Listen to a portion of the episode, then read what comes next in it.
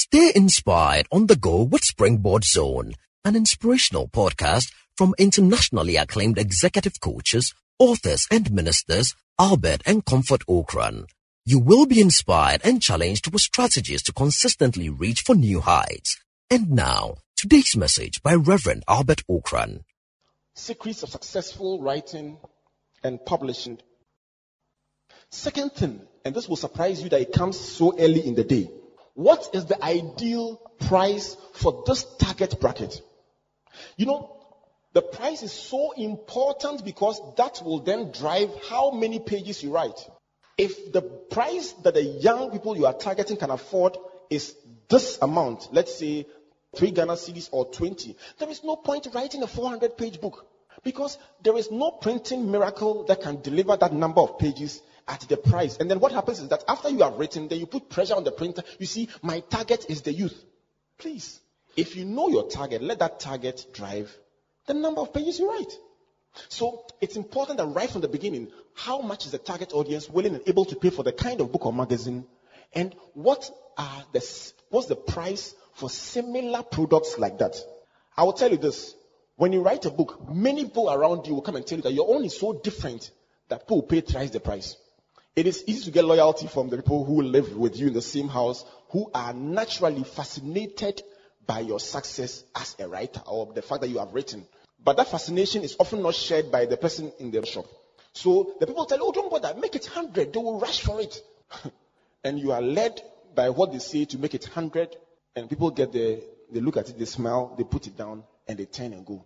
And you call a prayer meeting because the thing is not going. And alas, the money was borrowed. Ask yourself, is there any basis for a premium or a discount? And this is very important because depending on your strategy, people may decide to lower their selling price to do numbers or decide that this is a premium product. Not everybody, the target market itself is not very big, so it's for executives. So I'll raise the price.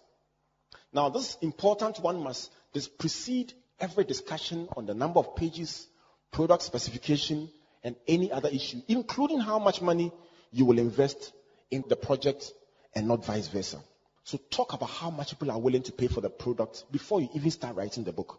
The third thing that people don't find very often, but which is very critical, is create a brand.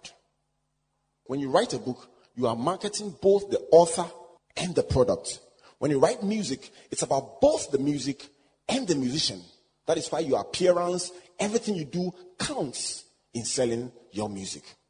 So branding is not an accidental thing. Before I realized I was like this. No, it's not an accidental thing. It's a product of deliberate, consistent pattern of behavior. Some people always wear bow tie. If you give them a flying tie, they won't wear it. So why bother? Branding is important and it's a consistent thing. And it arises out of how you want to be seen by your readers. So knowing who you are writing for and knowing how you are coming across will determine even the language, the presentation, the style of your writing. A co-sufferer, somebody who's going through the same challenges with them, you write from the point of identifying with the cause. That one also has marketing attraction. So branding is critical for creating loyalty and longevity. I don't know how many of you are very good buyers of books, but if you become, let's say, a Robert Ludlum buyer, all you want to know is what is his latest. You really don't bother about is it good or it is not good. If you have read 1, 2, and you are convinced the person is good, listen, when they release their next book, you just buy it. Even if by some miracle it is not good, you will forgive them and you buy again because your mindset is that they are good. That is branding. So brands create loyalty, and people who are loyal, they act without necessarily thinking in so much detail about whether they should or should not act in a particular way, because loyalty has almost predetermined how they will behave. Branding creates loyalty, and it also creates longevity, because some people come on, they do very well in a short time, in music, in books, in other things. They come on, they don't build any brands, they don't develop themselves. Very soon, then they disappear. But if you're going to last for a long time, your brand must grow from strength to strength.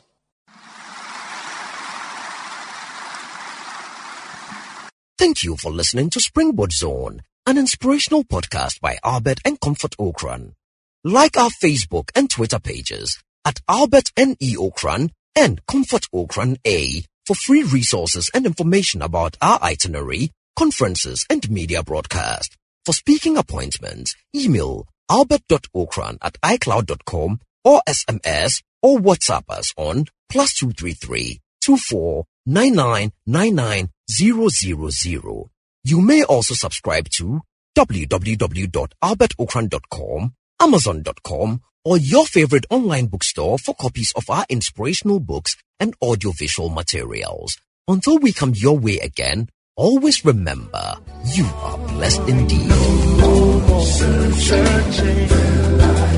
The light has come.